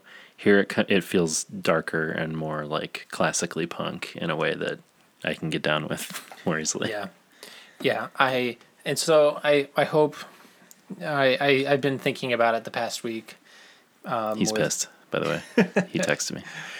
uh, yeah, I, I, it's not something I wish on him or Yeah. anyone. So, uh, my apologies for if anybody Sure. was offended by that. That was, it was just poorly, poorly phrased. Um, but anyway, no one even said anything. But it's just more like self, self acknowledging. That's like, like I have issues with anxiety Mm-hmm. and depression. Why would I say that? But I guess maybe just because I'm sensitive to it. Sure. But whatever. No, I mean, I think I, I've belabored the point. so- Sure.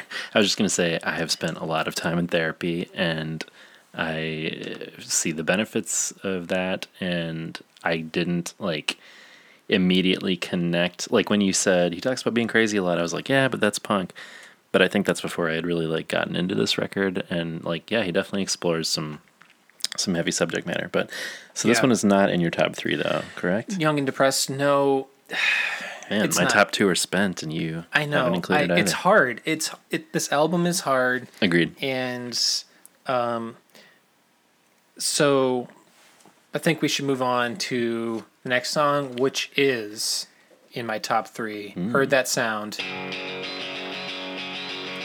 Without a window to see through, I did my time in here without you.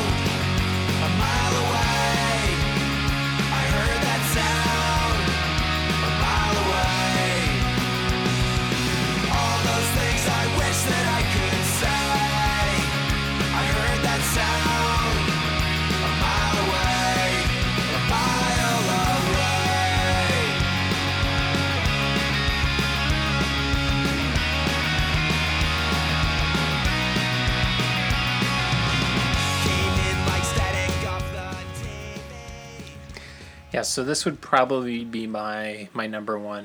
Interesting. It's not on my list. No. It feels a little more in the before everything mold to me, but I really like it. Like I feel like again, it's such a hooky chorus. By the Yeah. time we get to the chorus, I'm like, okay, I'm in. And the whoa later really sell me on it. Yeah. So it's there's it's not something that you're I- you're not feeling it. As I said, I, like all the songs on this record, and this is one of the ones that I like. But it's it feel it's the first single on Yeah. the record, and it feels this and the second single, which we'll get to, feel a little more again like their singles, especially the past few records, tend to be my least favorite songs on the record Interesting. Um, or maybe not always, but I can. It just I feel like I can hear a single sound, um, and I don't always respond to that. But I do. uh, It's a really great song. Should we talk about the video? Um, I don't. I don't know if I've watched the heard that sound video. You don't need to. No. All I'll say is, Oh no, it's the one with the driving the Yes. car in the desert. yeah. Yeah. Are you more on board than I am? No, I, I, Okay. because it's funny because it's almost like wrecking hotel rooms picks up where that video leaves sequel, off. Right. Yeah, I. It's another regrettable hair look for Mike. Unfortunately, he's got the he's got the guy liner. The guy liner's in full effect. Yeah. It looks like it was shot for about a dollar. and uh, yeah. So anyway, I, you told me you were like, "Oh, we should talk about the videos," and I was like, "Oh yeah, the videos. I've never seen them." And I was like, "What?" Yeah, like, I was expecting for this song to be. I mean, especially coming after like the videos for the new record, which are so Yeah. good so far. Yeah. Like, I was like, "Oh, this is not what I expected at all." No, um, be- because it's also so what I understand from these lyrics, it seems to be kind of about maybe the early days of of loving music and not being able to get into a show or sleeping somewhere just so I I mean I don't know what slept on the floor down on LBC I. I even like looked that up, and I was like, I don't. I don't know what LBC is. Hit us up if you know what LBC is. LBC is Long Beach, California, per Snoop Dogg. I think this is LEC. It says in the lyrics, it says LBC. Maybe, Maybe he's talking about Long Beach. Maybe he's in Long Beach. He's uh, I don't think so. Yeah, it does say LBC. I don't know. I, it's probably some Bremerton club that people are listening and going like, "How do you guys not know this?" yeah. Well, we we're sorry. we live in Chicago. We're not hip to all the Bremerton lingo. But you know, um, sat outside the show with where, nowhere else to go. Uh, doors shut, can't see. It sure does sound good to me. Whoa. So I don't know. Maybe it's it's to me. It, it sort of sounds like he's maybe early years of music, not being able to get into a show.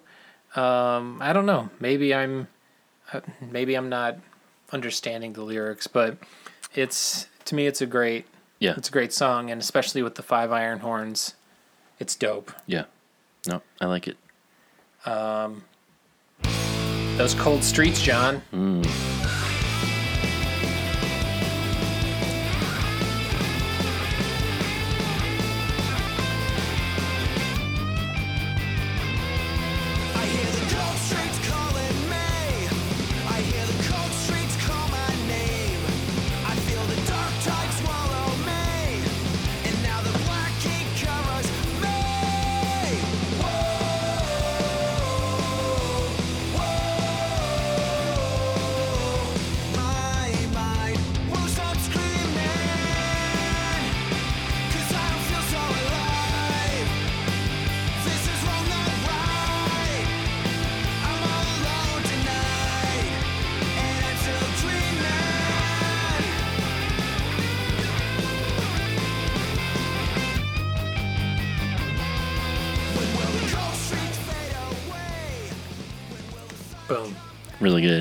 good. This could have made my list. It did not, but Yeah, it didn't. It Close. didn't. It didn't make mine either. Um, chorus is so good. It is, and this is. There's a couple songs on on the album. Uh, I don't think he's like he's talking about actual streets.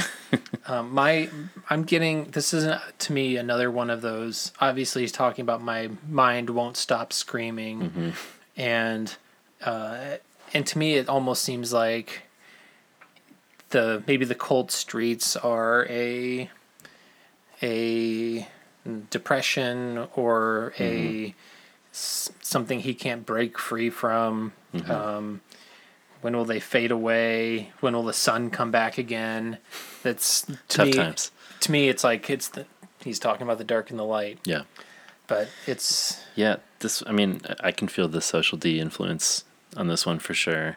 It's kind of got those like hardcore chords, but it's slower as a song. So it Oh, feels- sure, yeah. yeah, and then the kind of like guitar solos in there. Um, the guitar sounds on this record are great. Yeah. The tone is great. for sure. So well done, Tom. Yeah. Shredding. um, so let's move on to the story.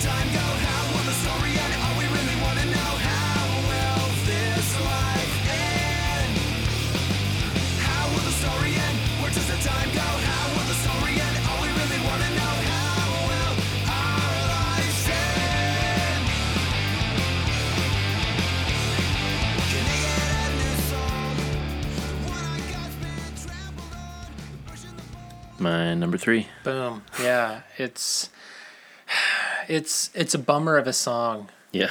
It really is a bummer, and it makes me. It really makes me feel for 2005 Mike. Yeah. And He needs a new head.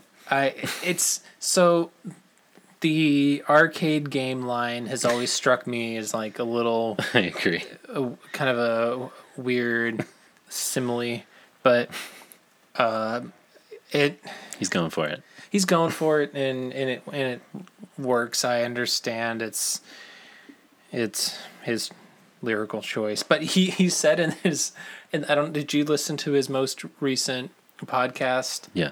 Um, Which is really good, by the way. really good. Check check out it my out. career podcast. But he said in in the interview, he said two things that were striking to me. One is he said that most MXPX albums are too long, Yes. and Agreed. also so that made me feel a little vindicated. Yes. and it's like okay, so it's not just us saying Right. cut a couple songs, bruh. Yeah. Um, but also, he said that he's not the best lyricist, and I wouldn't, I wouldn't say Mike's a bad lyricist No. by any stretch. But I think in with a line like an arcade game that won't take a token, Yeah. It, it stood out to me as well. yeah. But He Yeah, so what matures as time goes on. Freezing is- balls, etc. what is it um, about the song that? I mean, I really the intro is a Oh, big part of it. It's very intricate. It's surprising. It almost reminds me of Slowly in that way, where it's like these little intricate parts that you're just kind of like, oh wow, I w- that wasn't expecting that. And again, it's kind of got a hardcore sound, but it's slower. Like it's more metally. Um, I don't know. I like I like the bridge a lot. It incorporates that intro riff again. I just yeah. I, I'm into the vibe on this song. I like that it kind of like builds up with the bridge after kind of like this metally Yeah. pre-chorus. Anyway, God, you know, I'm having I'm having some top three regrets here. there's still time to make things right. I know. I but I like heard that sound, but I also really like the story. Yeah. Um, God. I, Heard that sound. I mean, yeah, we'll get into it. Heard that sound in Wrecking Hotel Rooms. Both songs that I like feel more. I don't know. The story like exemplifies this record for me a little bit, where it's just Yeah. like dirty and dark, and those songs feel like a little more hopeful and poppier. And Yeah. anyway, Yeah. nothing wrong with that. No, and I guess I'm just gonna I'm just gonna lean into it because Wrecking Hotel Rooms is my number two. All right.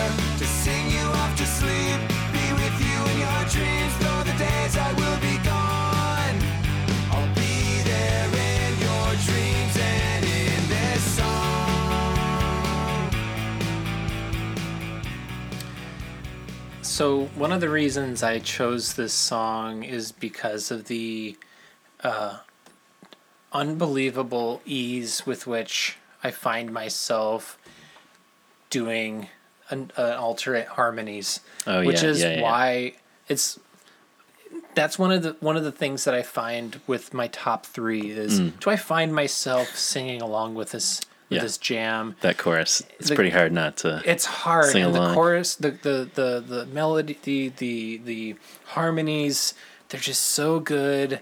And, and it, it makes me think of, it's almost, it, it makes me feel like this is almost kind of like a, an alternate move to Bremerton kind of feel hmm. to it. How that's, Moved to Bremerton, it's considered a classic MXPX song, but mm-hmm. There's also just a slight amount of cheese to Yeah. the song. Yeah. And Wrecking Hotel Rooms, it has some cheese to it, but Yeah. uh, the guitar sound and also the opening the opening drums. Um, the bass sounds great. Yeah, I mean, we should say. So Mark Hoppus came up with that opening riff. It does have a blink. It feels very blinky. It feels that very riff, blink. in a good way, um, but it's distinct. And he also does Yeah. the the backing vocals on the chorus, which also feels Yeah. blinkish. So yeah, I mean, it feels to me uh, like It's like a blink collab. Yeah, it feels like before everything kind of tracked me, like in the sense that you can imagine how the production on that record would have tipped this over into cheesy. Yeah. I don't think it gets there. There's some cheese, but like it, it just feels like a good song. It's definitely like in the emotional emo. It almost sounds like Get Up Kids kind of territory to me, like the kind of emo that doesn't grate on me, but that I Yeah. just feel into. But So, they also have a sexy pool party in the oh music video. gosh. yeah, so I think they spent their other dollar on that video. but I Yeah, never. they get they they go in and they're literally going into a hotel and wrecking this hotel. But the the it's Like a motel. yeah, it's a, it, you're right. It is a dirty, dusty motel in the middle of the desert. But it it also has this was 2005, but it also has very much a late 90s, early 2000s theme where Yes. it's like here's this nerdy person Yeah. who is immediately sexy when they take out their hair and their glasses or whatever. I knew as soon as I saw her that she was going to whip her clothes off by the end of the video. It just had that vibe. It Yeah. felt like a Blink video, but like cheaper. yes. Um, yeah, I'd never seen either of those videos, and I was bummed to see that this was a continuation of the other one. um, but yeah, yeah, I'm I'm not I'm not feeling super um, happy about my top three right now. It's good. Hey, that It's- the it's- the riff that goes into the bridge, the like do do do do Yeah. is so good. man. Yeah. Ding, ding, ding. yeah. I love that. Yeah. And it's one of the reasons this this album is so good is because it doesn't have it doesn't have any throwaway guitar parts. It Yeah. they all seem very very well done. So We can, maybe you can regroup. I don't know. By the I- end of the I app. need yeah. I'm feeling. see where I'm you're feeling. at. I'm feeling very. Just let the song speak to you. Yeah. Let the spirit move. Um, Oof. going to church. Take me there, Mike.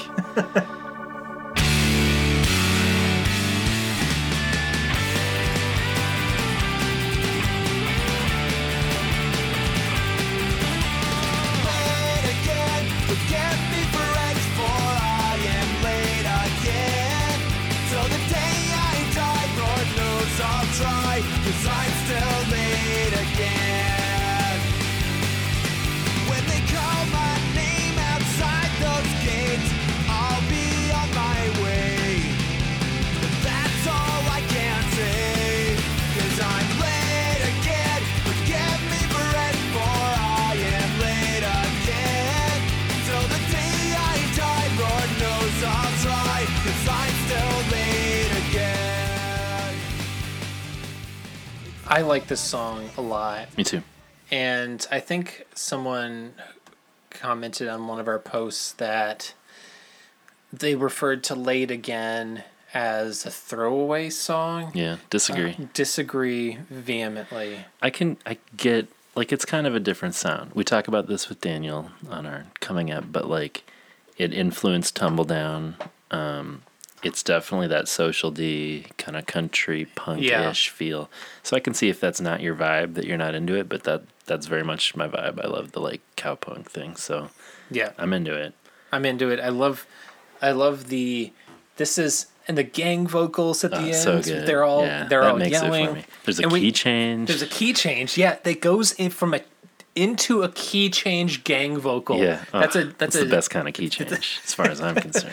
So we should call out that um, Andy Husted, the original guitarist Right. from uh, MXPX before Tom joined it for Teenage Politics, is one of the boys, the Bremerton boys, Mm-hmm. on the gang vocals.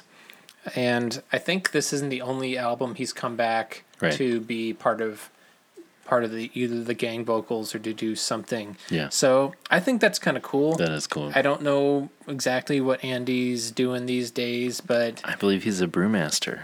that's that's rad. Yeah. Maybe maybe that's how they maybe you know the next MXPX beer Andy should be brewing it I for think him. I don't want uh, this is this feels like a correction waiting to happen, but I think he worked on the secret weapon beer. Did he? I could be wrong. Okay, well this we'll have to have a correct me if I'm wrong sesh Mm-hmm. later if that's the case.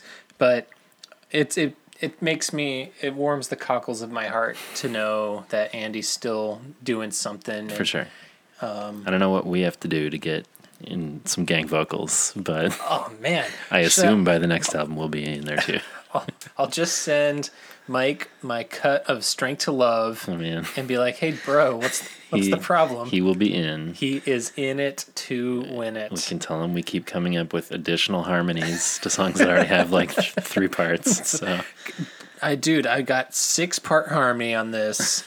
yeah, I I mean the bridge even kind of has that minor four progression, like ever passing moment. There's a lot going on here. I I don't know Tumbledown super well. I think that'll be another future up for us. we're maybe, gonna do. but we're gonna hit on the Tumbledown, but Yeah. before we even get to Tumbledown or Arthur, we've got to work our way through the we'll get there. the app, the as we will say the EP eps or the Mm-hmm. ep eps. Yeah. Last thing I'll say, as someone who's perpetually late, I, I can relate. I hear you, Mike. I'm I'm doing my, we're all doing our best. Doing our late best. people. and um, he says he was late trying to put this record out. I'll say, for one, I'm glad that if you are perpetually late, Mike, I'm glad you weren't late putting out Yeah. the new album. No, right on time. Right on time, just in the nick. Mm-hmm. Ooh, so dirty. Love it.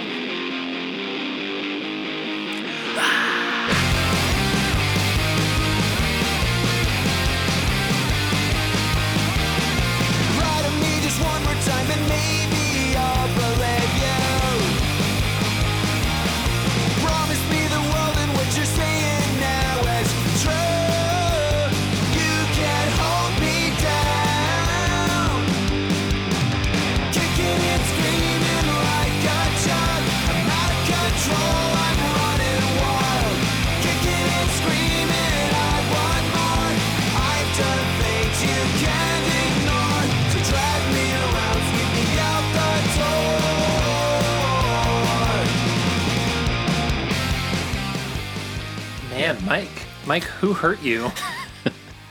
Stab me in the back. Cus- grown accustomed to the feeling. Tough times. Yeah.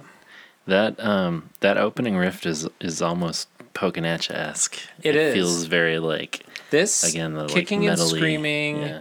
and then another song coming up later. Uh, it's the most hardcore that they've been, I think, since Yeah. I would say, and dirty since Ya. Yeah. I'm ready for it. I'm ready for it.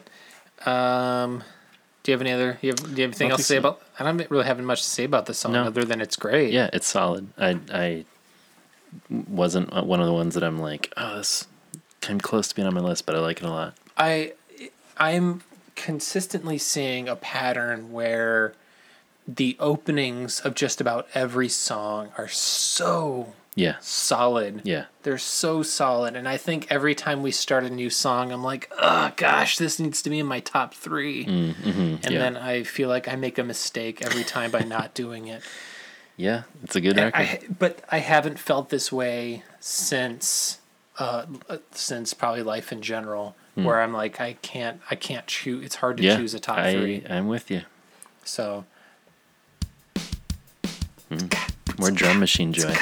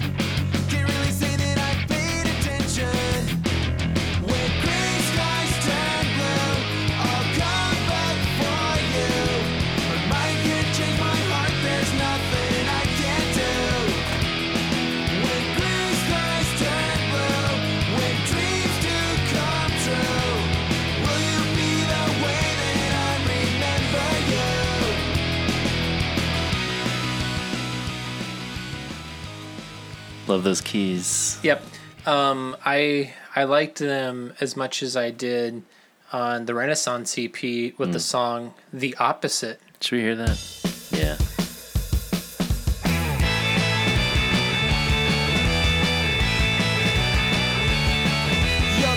Yeah. We'll we'll talk we'll talk Renaissance Yeah. EP. We don't want to get ahead of ourselves, but I like It that one does- too, but this sounds fuller. it like, I does. like well, this. yes, this. I mean, this- not just production wise, but I like where the keys are doing musically more on this one too. Yeah, it's I- it does feel like a recycled Renaissance Sure. EP cut, but I'm not complaining because both of those song those songs are really good. I I think the keys make this one for me. If they weren't in it, I'm not sure I would be into this one that much. It feels a little like before everything territory to me. Like the keys I remember hearing Christmas Day, the song, which came out in 98. I think it was the first one that they did. So we were saying we didn't even really know about the MXPX fan club when we were super No, into them. But I think they sent out a Christmas song every year beginning in 98. Boy, I'm opening myself up to more fact checks here. But so they for years they would send out these Christmas songs and that was I think the first one and then the the Christmas album is the collection of those. But the keys on that one sound very similar. Okay. and they sounded great to me at the time and i remember thinking like this was back in like the slowly days thinking like oh they should do more stuff with keys and they didn't too much but then when i heard this again i was like oh yeah that's that sweet spot. Like it sounds Yeah. good for me. I thought this song might make your list. Was it close? No? Yes, yes, John. Do you, don't need All to the songs keep- are close. You can't keep turning the knife on me. Okay? i just this one feels like it should have been another single i'm surprised i don't think it was they did No. do a, a video for it question mark the only singles are "Heard That Sound" in "Wrecking Hotel Rooms," which, Which makes me feel like a f- fake fan that I'm, my t- my two of my no three are you just know i mean they probably agreed with you that those are some of the stronger songs yeah. I yeah, they did a video for this one too, but I'm not sure that it even counts as a video. it's like an acoustic version of the song and like home video footage almost. Sure.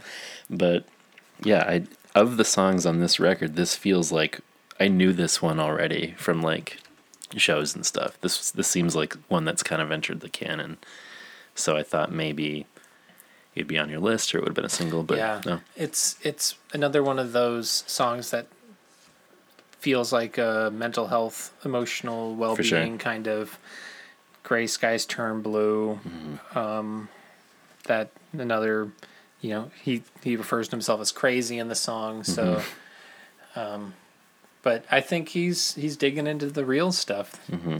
in this album. Yeah. All right, It's not all driving down the Hollywood it's not streets. all cruising down Chico Way. No, he needs a new head in this or one. or being a, a king of Hollywood. Mm-hmm. Ooh.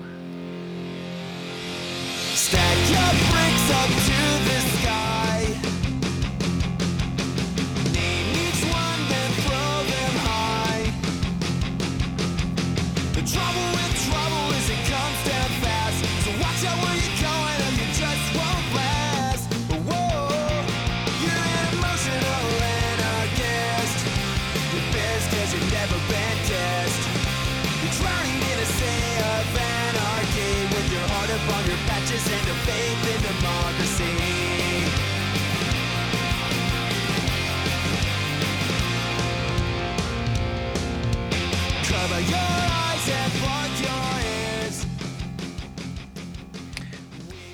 This is my number three. Interesting. Yeah. Then maybe you can tell me what it's about. um, So, my understanding of this song is very limited, but um, because I don't understand a lot of what Mike says all the time, but uh, the thing that one of the first things that struck me about this song is the brevity.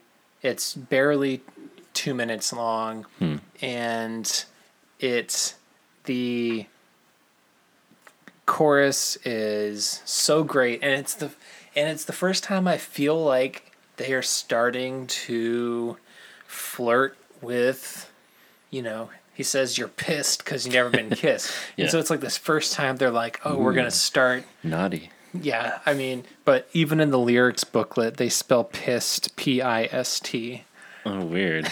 so i don't know why That feels Why? very like MySpace or something. yeah it does I yeah. Normally, I feel like we ask the question: Is he conflating God with a girl on this song? And this one, I'm like, is he conflating politics with a girl or love? Like, I feel Yeah. like there's a metaphor there that I'm just not totally grasping. Like, what is the Yeah. the heart upon your patches and, And no, faith, in, democracy? democracy. Like, does that mean like if he were okay, if she, presuming it's a she, had faith in democracy, would that mean like their relationship could thrive? But since she's an anarchist, it's just like an unstable relationship. Maybe because that's like you're you're drowning in a sea of anarchy, and um, and I don't know. Maybe it's like she's we're make we're assuming pronouns here, but yeah.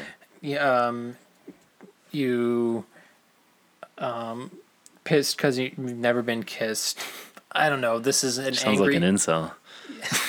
Sorry, keep going.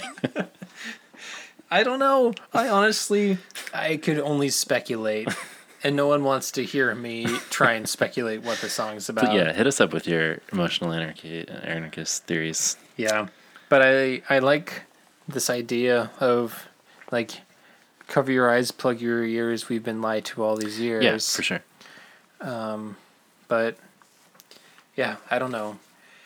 I'm not I- feeling very good about my top three this episode. I'll say it again. No, I think it, it's clearly exploring some interesting territory. I'm just Yeah. like, I want to get there with him, and I feel like I can't quite. Yeah. I, I feel like I need to do an alternate top three and just be like, this is this was these were my gut reaction top three. Sure. Um, but this this next song will make my alternate top three. Oh,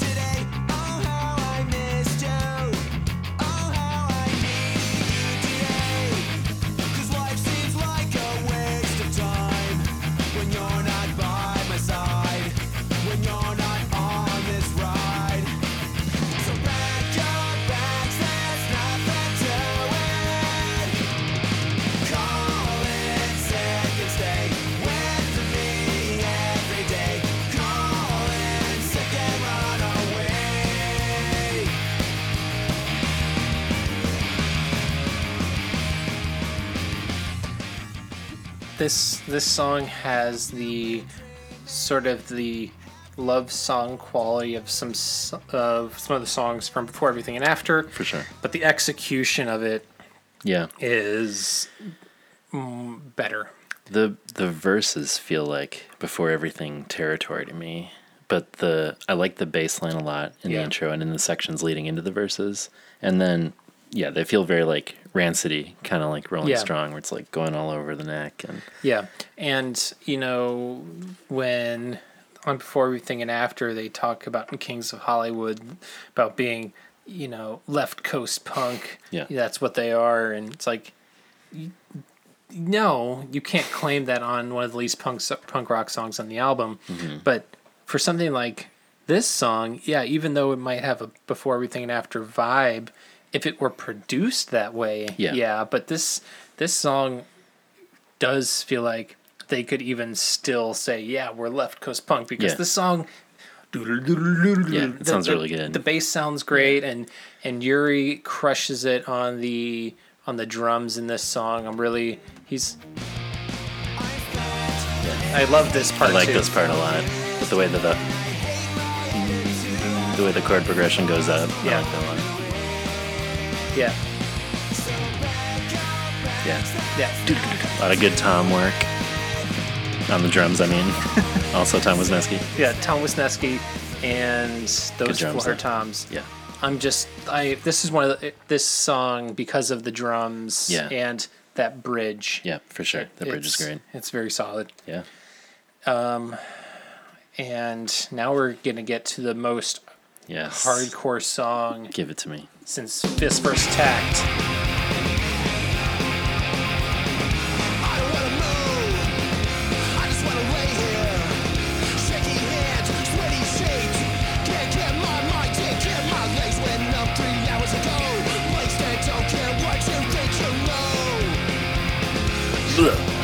I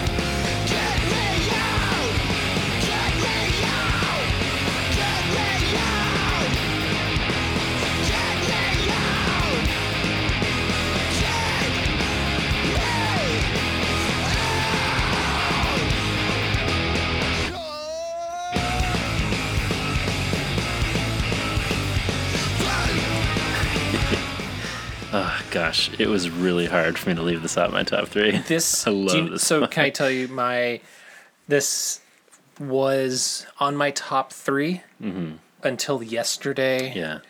and it, I literally replaced this song with the polar opposite.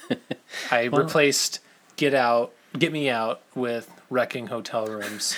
This record has versatility. I know. I mean, it's it's so yeah. It's I was listening to this album today, and and Dana, my wife, she was like, "Is this MXPX?" Doesn't sound I'm like like. I'm like, yeah, and and she was like, this sounds really different. I'm like, yeah, it is. It's actually they don't write a lot of songs like this anymore. It's not even. I mean, it's got like a dirtier, fuzzier sound, but not even in a Pokinatcha way. Like it feels no. really different, and I like. It's another one that like I'm I'm with it, but then when it gets to the chorus of the like ding ding ding ding ding ding, ding yeah. then I'm like, oh man, I am hooked on this. Yeah. yeah, I'm super into it. And then he's got a great metal scream, uh, much yeah. like yours toward the end of the song. yeah, and couple that with the uh, the heavy breathing. Yeah, I can't quite decide. dropping feel about that. microphone. but uh, I'm kind of into it. He's he's exhausted. Yeah, well, took a lot out. Yes.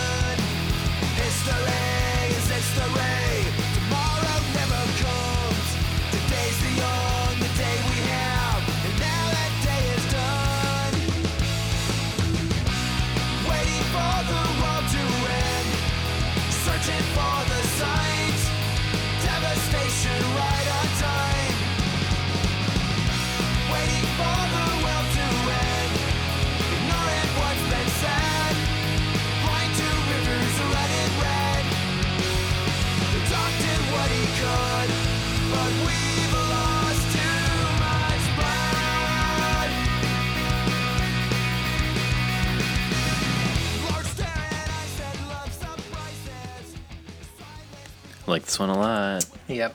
This is a song that I was seeing people say they Yeah. like this song a lot. I can see that. Yeah. It feels pretty representative of the album. yeah, I think this is this to me feels like the album Mm-hmm. song. Yeah. If you were to say what's this album about, this this feels like it. Yeah. That kind of a a hopelessness recognizing that th- the world is going to end. Mm-hmm. Maybe this is the only life we have. This is making stop making excuses. Enjoy what that your moments, but mm-hmm. that things are shit mm-hmm. and just do do things that you love. Yeah. I remember when we did our episode with Jason Hockney Simon, and he was saying that Panic was his favorite record, and that was before Yeah. I had really spent a lot of time with it. And I was kind of like, wow, like taken aback. And he was like, I just love the like dark place that it comes from, and like how he was thinking about the world at the time. And hearing the record now, like it's it's not my favorite, but it it's up there. Like Yeah. I really like this album, and I feel like this song is representative of it musically and like um, thematically, lyrically. So I like. Um, there's a big build up in the bridge that like just keeps growing, and that's really great. Yeah. There's a a distorted spoken word section in the background that Yeah. feels very like emo and throwback to that era for me. Yes. But So this weekend, the last song on the record is um I guess it was another one of those um Arthur songs oh right, that people I, yeah. are referring to that uh, I haven't heard. I The- tried to find it after people said that, and Yeah. I couldn't find it. Yeah, So me neither. send us it. But um, a dude on uh, this guy Nicholas on Instagram, Rock and Roll Pizzeria is his Instagram name, which is Good name. It Was a great name. He said that he loved he loved the song and he intentionally made it the last song he listened to before he left for basic training. Oh, yeah. That in was a cool story. In 2005, that um, everything about this song he says is perfect musically, lyrically, and you know, the, I guess the the content of the song he said would want to be something he was playing in his head for the next two Yeah. months, well, and let's hear it.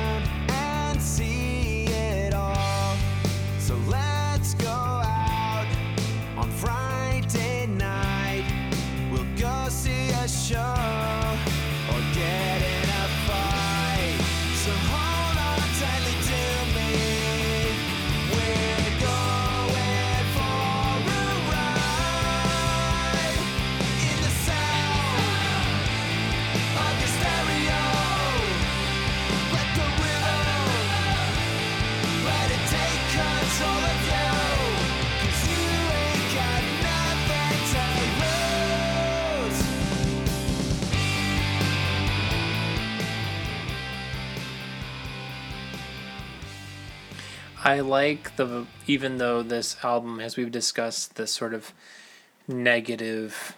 Mm-hmm. Uh, it seems that they they intentionally ended mm-hmm. with the most positive mm-hmm. song on the record. Yeah, I I like this one a lot. It the verses come the closest to being a bummer for me. Something about the delivery and again, the lyrics are like pretty simple. Talking about going out and having a ball. I'm just Yeah. a little bit like, oh boy. But then when the chorus kicks in and the Tom shouting the like in the sound, I'm just Yeah. like, oh, I'm into this. yeah, so yeah, those background vocals really made it for me. it it turns me around pretty quickly. yeah, for sure. yeah it's it it seems pretty cookie cutter kind of Mm-hmm. like what do people do? They go to movies. They they talk about the sound on the stereo, and they have a good time. Some things are bad, good. Some are bad. Mm-hmm. But I I think if you hang with the entire album and the sort of the dark elements on the songs, and you get to this song, you're like, okay, cool. I'm- Yeah. I'm, I'm good with like Yeah. thinking about some positive vibes.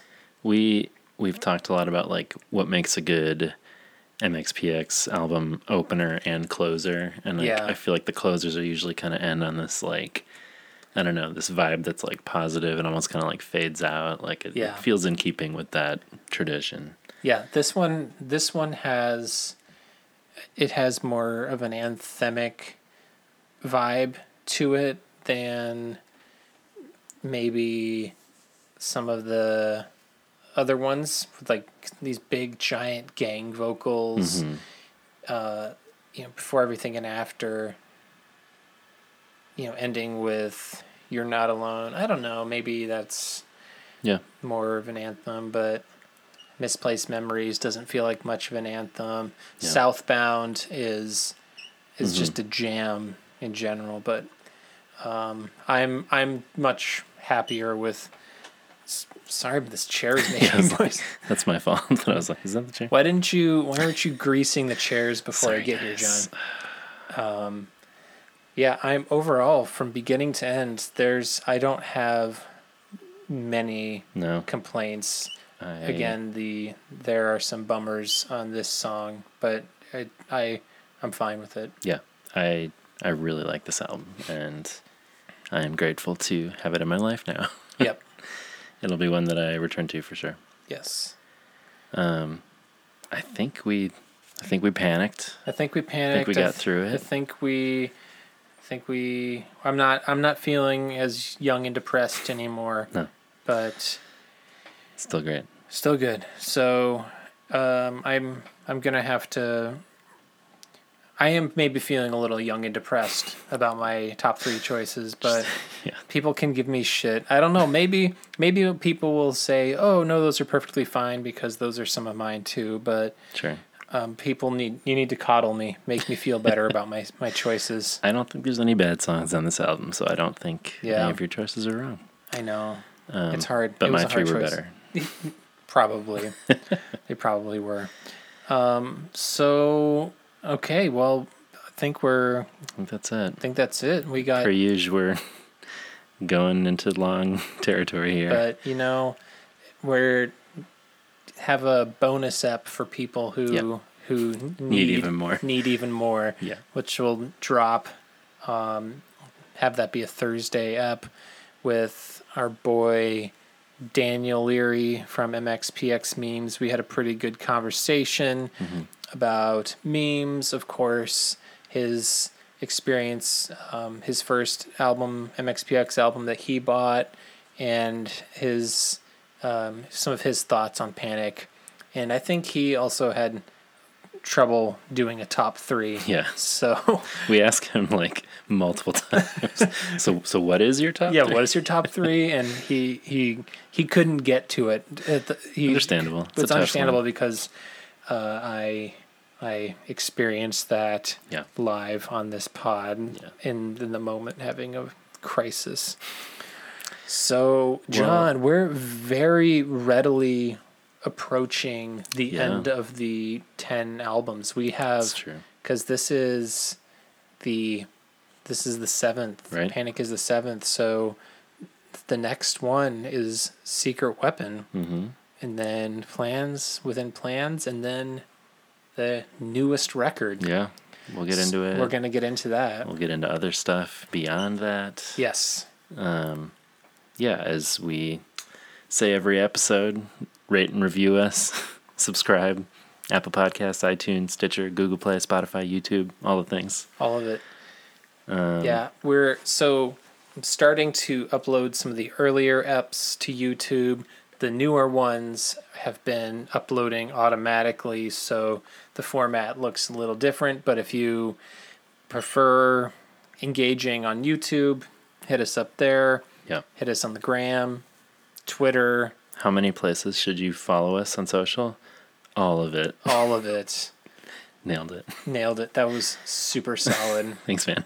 Any closing thoughts? um, I don't. I don't have any. All right. Well, then, on the next pod, we'll cover the Boys of Magnified Plaid's secret weapon when it'll be time for a podcast at our house. And it wouldn't be the same without you. So join us, won't you?